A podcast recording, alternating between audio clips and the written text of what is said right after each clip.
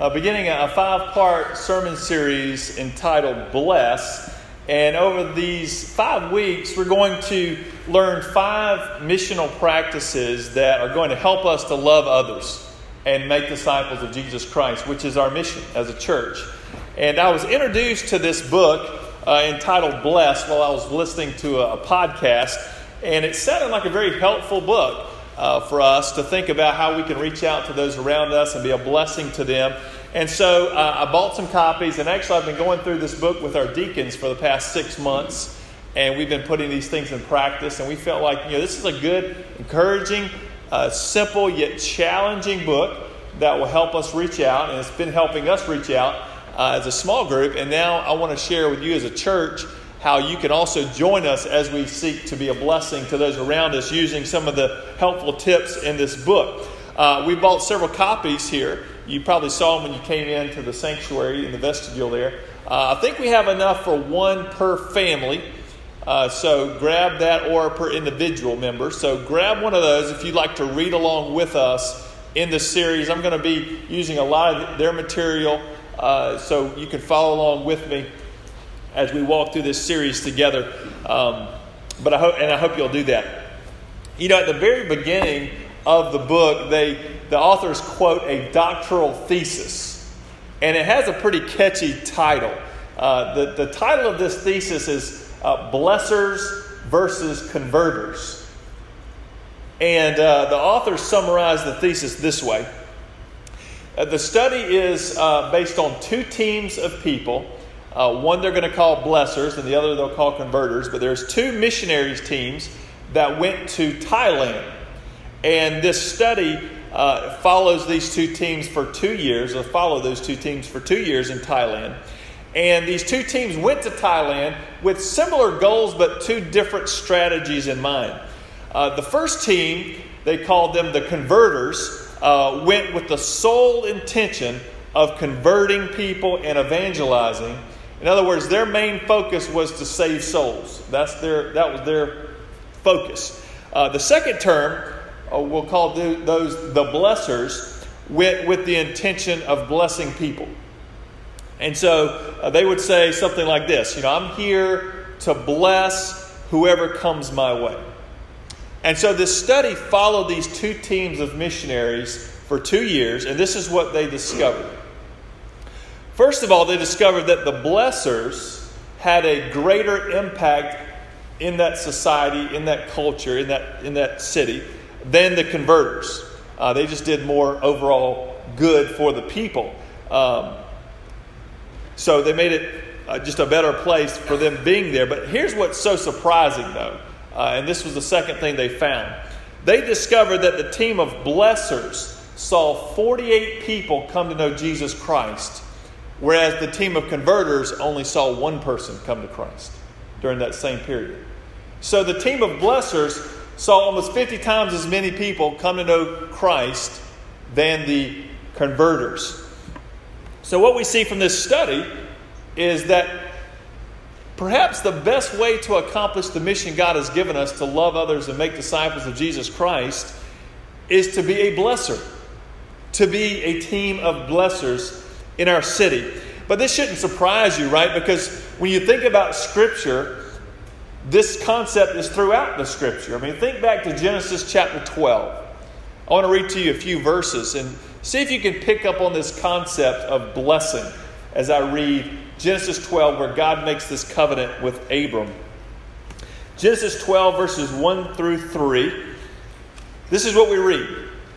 Now the Lord said to Abram, Go from your country and your kindred and your father's house to the land I will show you, and I will make of you a great nation, and I will bless you and make your name great, so that you will be a blessing.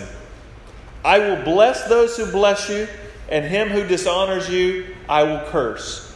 And in you all the families of the earth shall be blessed. So God told Abram, that he was going to bless Abram and through him be a blessing to others, in fact, to the world. And we know this ultimately came through the sending of his son Jesus Christ, who is from obviously the lineage of Abraham.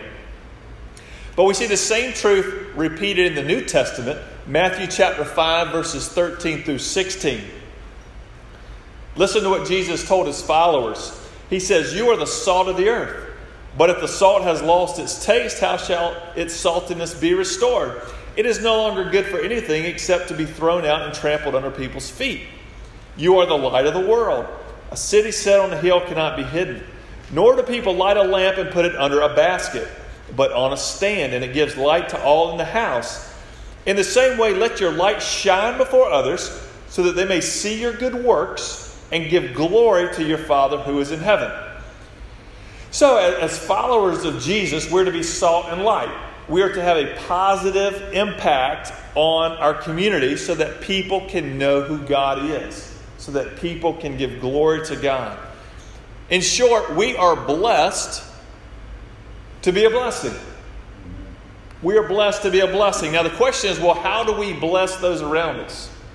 How do we do that? And that's where this book is going to come in handy, just showing us some very practical ways that we can bless those around us. In fact, the reason I wanted to go through this is because I love simple, and these practices are very simple. We, I can do them, and everyone in here can put these things into practice. So I'm really excited about what God's going to do uh, as we do this together. And so, one word of instruction, though, before we jump into it, and I, they bring it out in the book, and I think it's a, a wise instruction to share. And that is, you know, when we go through these five things, these five things are not just to be a list that we say, oh, bam, bam, bam, bam, did those, we're done. You know, these are supposed to be regular rhythms that we do. The, these things are we're to put into practice for the long haul on a regular basis. And that's how we become a blessing to our community. You know, think about uh, eating, drinking, sleeping. I mean, these are helpful practices, right? But you need them daily. And they're all meant, they're different, but they're all meant to work together to keep us healthy. And in the same way, the practices we're going to look at in this book uh, are different, and yet they all come together to help us bless those around us.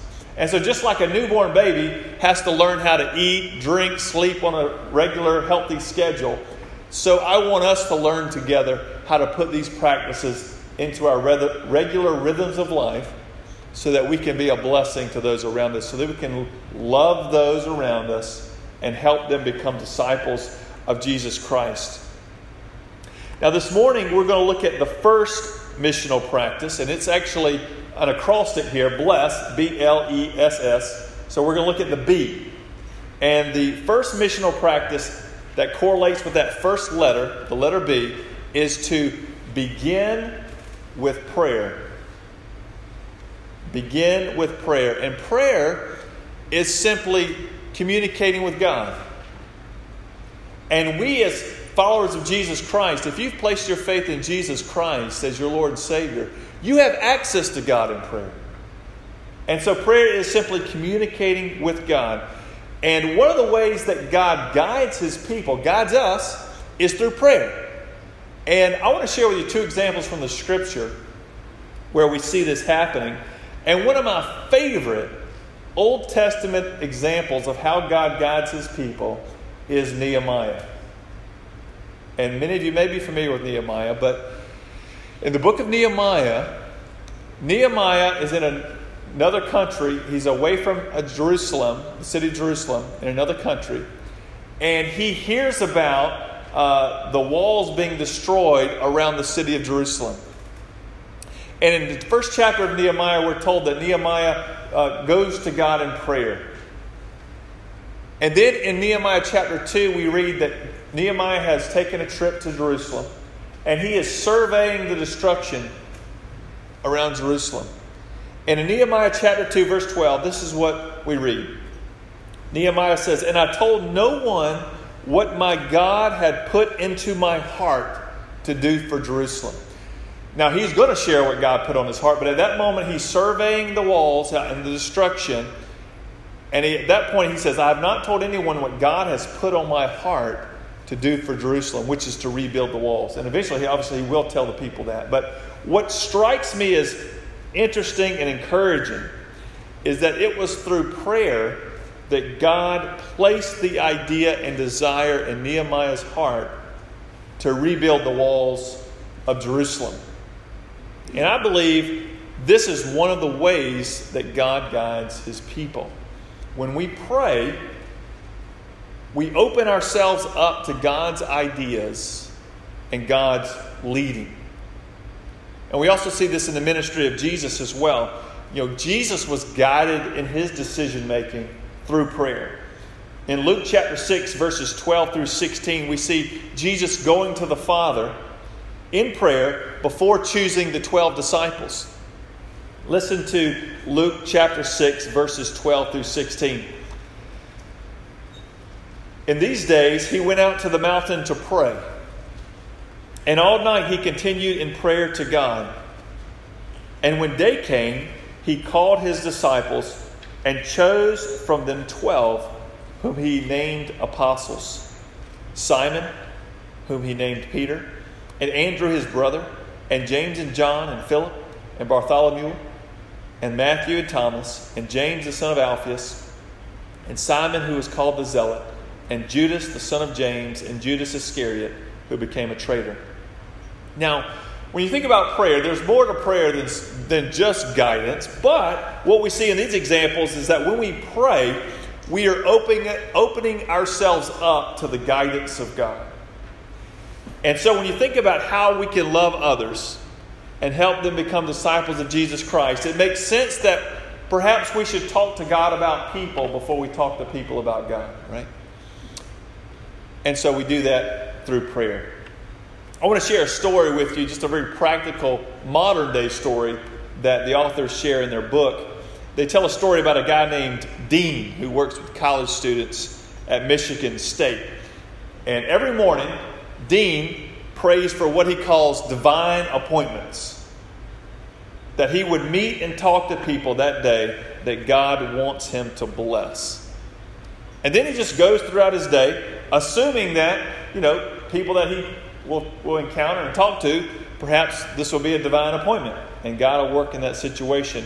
And over the over several years, this just became a, a daily practice for, for Dean. And he tells one story where uh, he was supposed to meet someone and the appointment got canceled. They canceled on him. And so he said, you know, instead of uh, you know working on email or looking at Facebook, he decided to pray. And he prayed this. He said, God, how do you want me to use this time? And as he prayed, he, he just sat there still, and the name of a student that he uh, had encountered in his ministry, uh, named Janice, came to his mind. And he just sensed that the Lord wanted him to share with Janice how to become a follower of Jesus. Now, Janice had never been to church um, and was not a Christ follower, but she had been in one of their small groups at the college. And so he called her up and asked her to, to meet for coffee, and she said, sure. And, uh, and when they met, he just told her, he said, Janice, I was praying, and your name came to mind. And I, I feel like God is wanting me to tell you how to become a follower of Jesus. Well, at that point, she just starts crying, which is not necessarily the reaction you want, right? So Dean is obviously taken back by that. He, he's like, oh, I'm sorry, I probably shouldn't have just led with that. Uh, maybe I was a little too uh, insensitive there.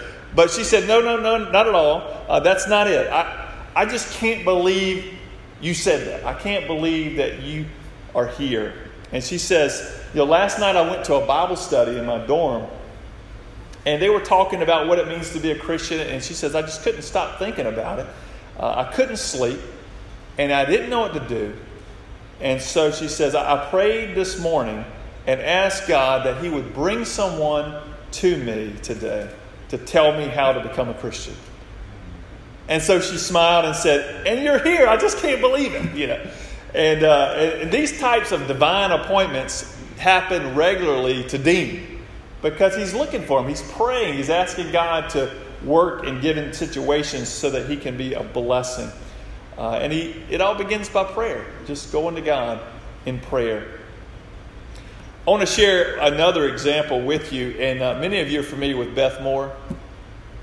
She, she tells this story. It's an interesting story about how God prompted her to do something very unusual. Okay? And I'm not going to try to pretend I can say it in her accent, but uh, if you know Beth Moore, you can maybe listen to her voice as I read this. But here's what she says. She tells a story, and she says she was at a, in a busy airport, and she was waiting on a flight, and so she opens her Bible, she reads a chapter of, of Scripture, and then she just takes some time to pray. And she looks up and she sees this old man in a wheelchair. And he's abnormally thin and kind of slumped over, but what really stands out to her is his hair. Uh, his hair was very stringy and uh, just and long and, and tangled. And it was one of those times where you know you know you shouldn't stare at somebody, but you just kind of keep looking at them. Uh, and so Beth recalls this. She says, okay, she's looking at this man as she's praying, and she says this. She said, I had I had walked with God long enough to see the handwriting on the wall. She said, I've learned that when I begin to feel what God feels, something so contrary to my natural feelings, something dramatic is about to happen. And she says, I, begin it, I immediately began to resist. I started arguing with God in my mind. Oh no, God, please no.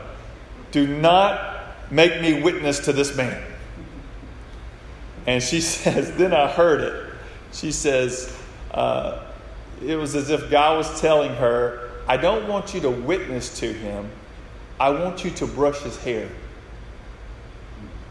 Now, she says, she says these words were so clear. She says her heart leapt into her throat and her thoughts were spinning like a top. And obviously, if you were in this place, you'd be doing the same thing. She's trying to reason with God that this is just ridiculous. This is a ridiculous idea. But she finally acted on God's prompting.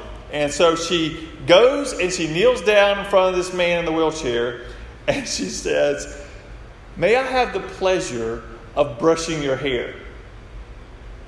To which the old man replied in a loud voice, Little lady, if you expect me to hear you, you're going to have to talk much louder than that.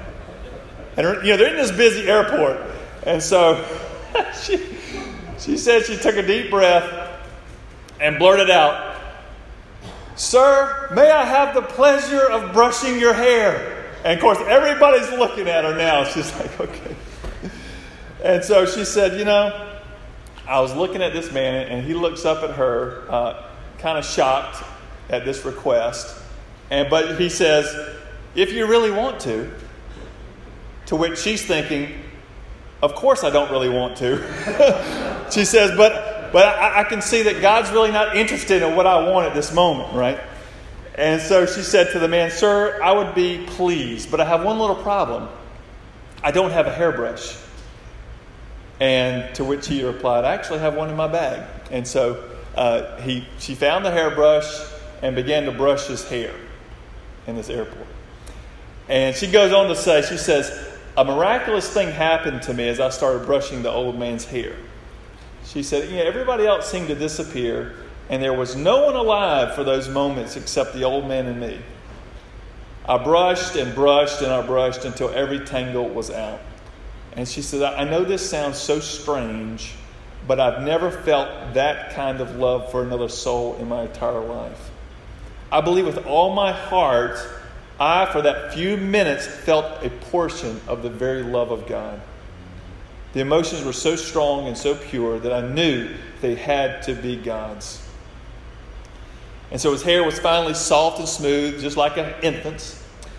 And she says she put the brush back in the bag, went around to the front, knelt down again, and uh, said to him, Sir, do you know Jesus?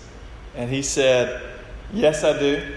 I, I've known him since I married my bride uh, because she wouldn't marry me until I got to know the Savior, is what he told Beth. And he said, You see, the problem is I haven't been able to see my bride in months. Uh, I've had open heart surgery, and she's been too ill to be able to visit me.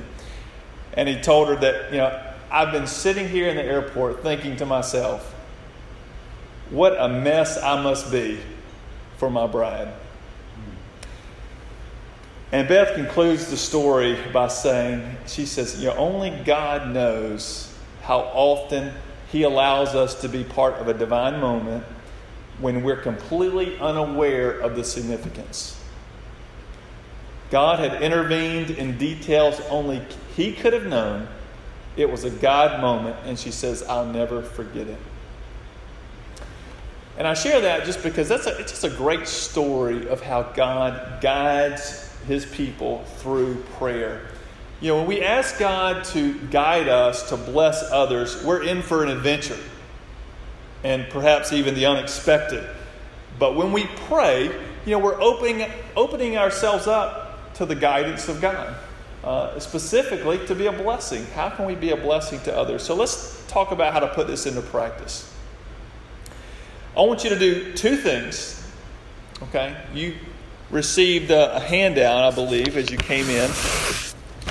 And you see this one side of the handout that says, Who is my neighbor? So, the first thing I want you to do is I want you to think about the people around you. This could be people that live around you, it could literally be your neighbor, but also it could be people you work with, it could be people that you're in school with, it could be your friend group. But I want you to think about at least two people that either don't know Christ or who are not involved in a local church. So they either don't know Christ or they're not involved in a local church, but they're somewhat connected you, to you in some way, whether they're your physical neighbor, live near you, uh, maybe they're a friend, maybe a coworker, a schoolmate. Um, but I want you to think of at least two. Now, you can think of more, but I want you to think of at least two people uh, that fit that criteria. And I want you to write their names down on that piece of paper. Okay? So I did this with the deacons. And so we have the people that we've been praying for and, and serving. And I want you to do the same thing. I want you to think of at least two, at least two people, and write that down. These are the people I want you to begin praying for. Now, this leads to the second thing I want you to do, which is to pray but I want you to pray specifically in two ways. One, I want you to pray for them. And on the back of this sheet, um, I pulled some suggestions from another church that, were, that was doing something similar uh, that I thought was really helpful. You see, the first nine there is just praying for that person, that they would, that God would bless them, that they would be open to God's leading, uh, open to the truth about who Christ is, these types of prayers. And so I want to encourage you to pray those prayers for them. But the second thing I want you to pray is I want you to pray for how God wants you to bless them. I want you to pray, God, how, how do you want me to bless this person? And you see that's number 10 on your list that I've given you on the handout. And when you ask God for how he may have you bless your neighbor, the person you've put on that handout. I believe God's going to put ideas in your mind, just like he did with Nehemiah, just like he did with Dean, just like he did with Beth. You know, God may guide you to send a text to someone and say, How are you doing? Thinking about you.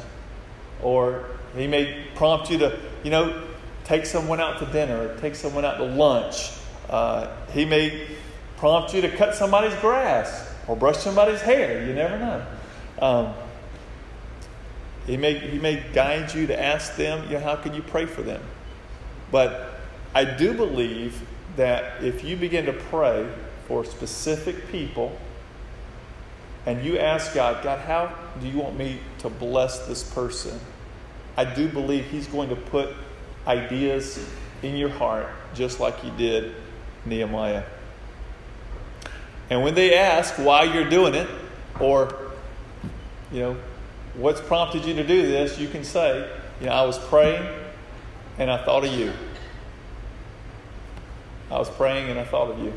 And I feel like God just wanted me to do this for you. You know, Holocaust survivor Corrie ten Boom once said, We never know how God will answer our prayers, but we can expect that He will get us involved in the plan for the answer. We never know how God will answer our prayers, but we can expect that He will get us involved in His plan for the answer. And so I want to challenge you join with me this week and let's begin to pray for individuals specifically and pray for how God would have us to be a blessing to them. So, as we pray for our friends, let us be willing to be part of the answer because we have been blessed to be a blessing. So, I invite you to join with me and let's be blessers to our community. Let us pray. Father, thank you for this uh, truth that you guide us in prayer, that you've blessed us to be a blessing. Lord, I pray that you would put in the minds of everyone here at least two people that you want us to begin to pray for. And Lord, as we pray, I, I ask that you would put it on our hearts and minds how we can bless them. Give us ideas, Lord. Give us those God moments, those divine appointments, and help us to be a blessing to those around us, that they may experience your love and perhaps even become followers of Jesus. And we pray this in Jesus' name. Amen.